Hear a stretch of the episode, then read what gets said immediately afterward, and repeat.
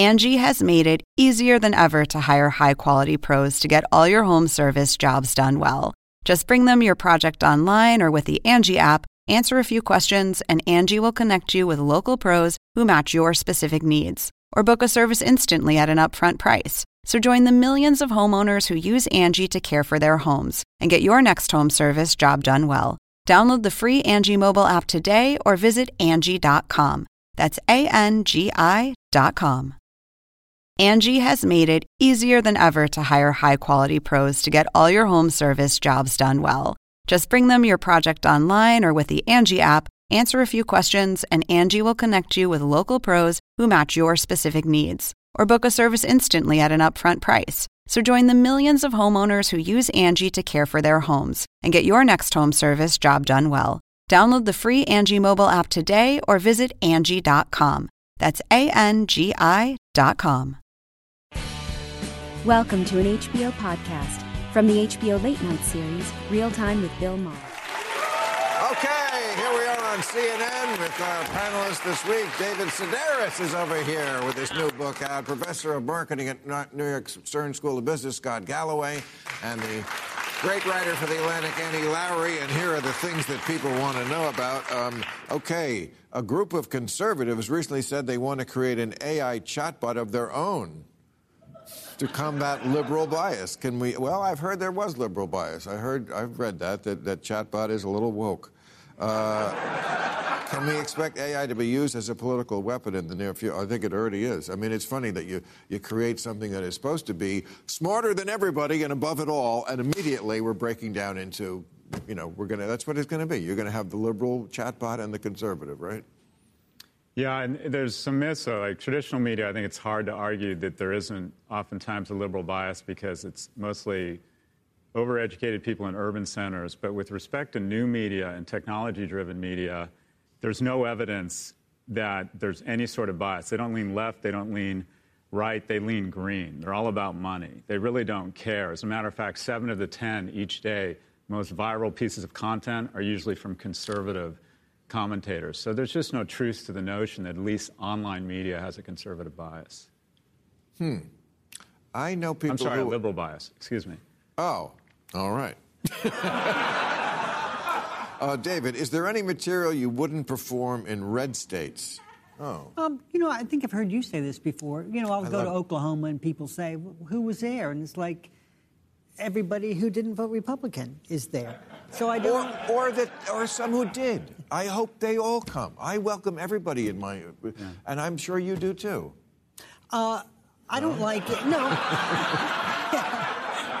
no. No, I do. I but I don't like. You know, like sometimes you do a show and you get a laugh from people and you think, eh, that didn't feel right to me. I don't want to pander to the audience. No. You know, I don't want to. So I'm happy to go to a red state. Right. And, and quite frankly, there is more to make fun of on the left in the last five years. I mean, I've seen, I right. see it in your book too. You know, people ask me that all the time. Why do you make fun of the left more? Because you're providing comedy for it's a easier. comedian. That's why. Yeah. So it's the blue archipelago, right? All the cities are blue. If you just want to talk to Democrats, yes. you just go to cities, right? It, regardless of the state. Yeah. Right, exactly. I mean, I've Alabama.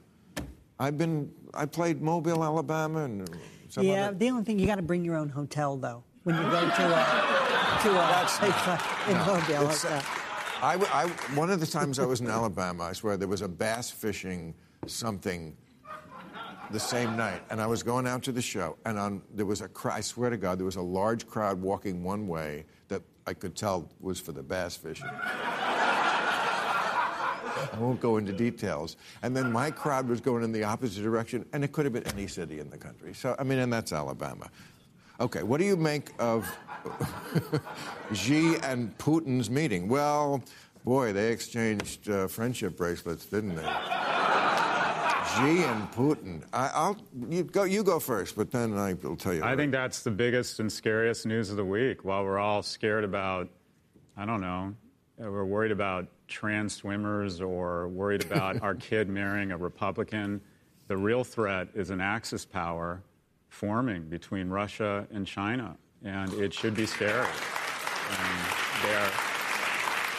China, you know, China of, of, today is different than China of 10 years ago, and they are they're not a competitor. They're adversaries and maybe even enemies. The swing vote will be India, but we should absolutely be. It should have sent chills down the spine of every American seeing those two together. Well, I, I mean, I was mentioning on the sh- show that uh, in the 20th anniversary of the Iraq War. Yeah. yeah. I think this is a result of that.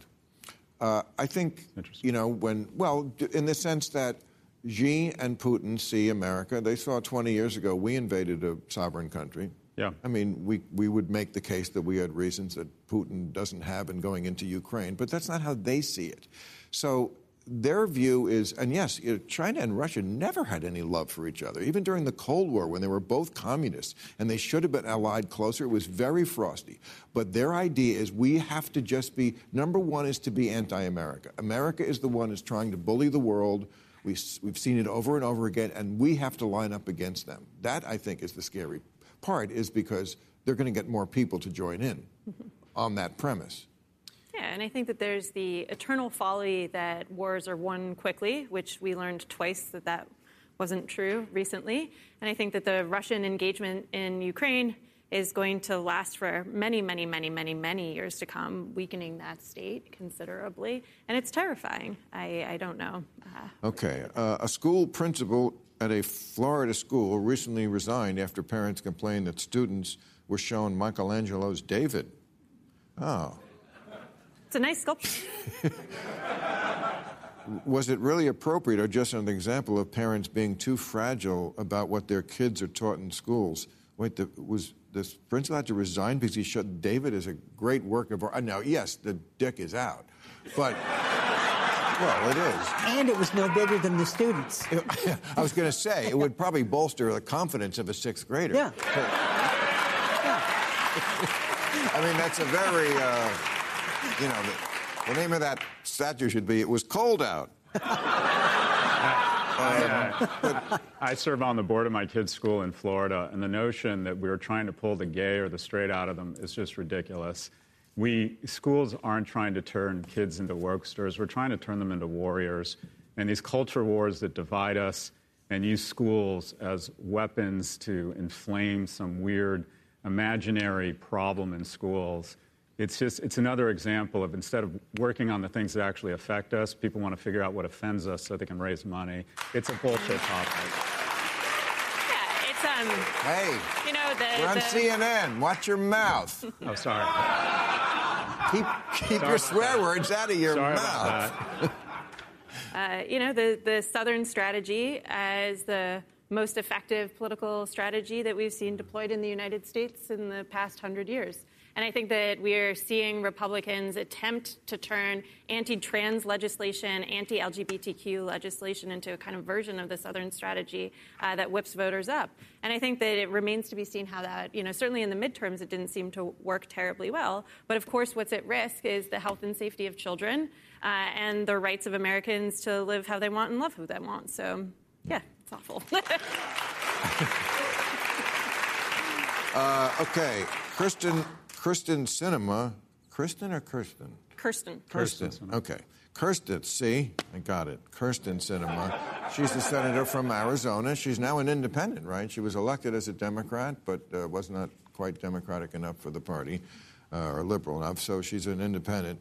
Uh, recently said she's not going to eat in the cafeteria anymore because it's just old dudes eating jello. Did you hear that? No. Well, I'm telling you. See, aren't you glad you're listening to this show? You know what? I you... lost so much weight eating diet Jello. Really? Jello's great. I don't think that's the point she was going for, but, I, but you know, as a, as a tangential topic. Is regular Jello like a it lot, of, a lot calories? of calories in it. Yeah. Okay. Well, but, sure, it's all sugar, like everything I else. in about it. But Diet Jello is 40 calories for the whole box, and you're feeling hungry, and you eat two boxes of Jello, and you're full, and that's 80 calories. Jello. We drink it here on CNN. we haven't. okay. All right, it's gotta, it's gotta be. Any any thoughts on the uh, old people drinking Jello? Because you're Yeah, I think, talking. I think her, what was saying is that our elected representatives are probably not representative of America. The average age of American is 38. The average age of an elected representative is 64, meaning every time someone like AOC is elected to Congress, someone else is dead. I mean, it's, it's, we, and what do you know? Cost of living adjustment, biggest in history for Social Security recipients, and the tax credit, the child tax credit gets stripped out of the bill. We don't have a representative government. We have um, basically people who are uh, much older running our government. We need more youth. We have the second oldest elected populace. We don't have a representative government. I'd also say um, Sinema is one of the few politicians, I think, on the Hill who retains a capacity to surprise. And, um, you know, that, that feels Well, like also a, kind of like to tell it like it is. I mean, I don't. Maybe. I don't think she was making so much of a political statement as just saying, "I don't want to eat with Steny Hoyer." Yeah. You I think a lot of I mean- members of Congress don't necessarily want to sit down and eat with Kirsten, Kirsten Sinema at this point either. All right, but we love all politicians in this show, but we have to be mindful of um, advertisements here on CNN. So eat your Jello, and we'll see you next week. Catch all new episodes of Real Time with Bill Maher every Friday night at 10, or watch him anytime on HBO On Demand. For more information, log on to HBO.com.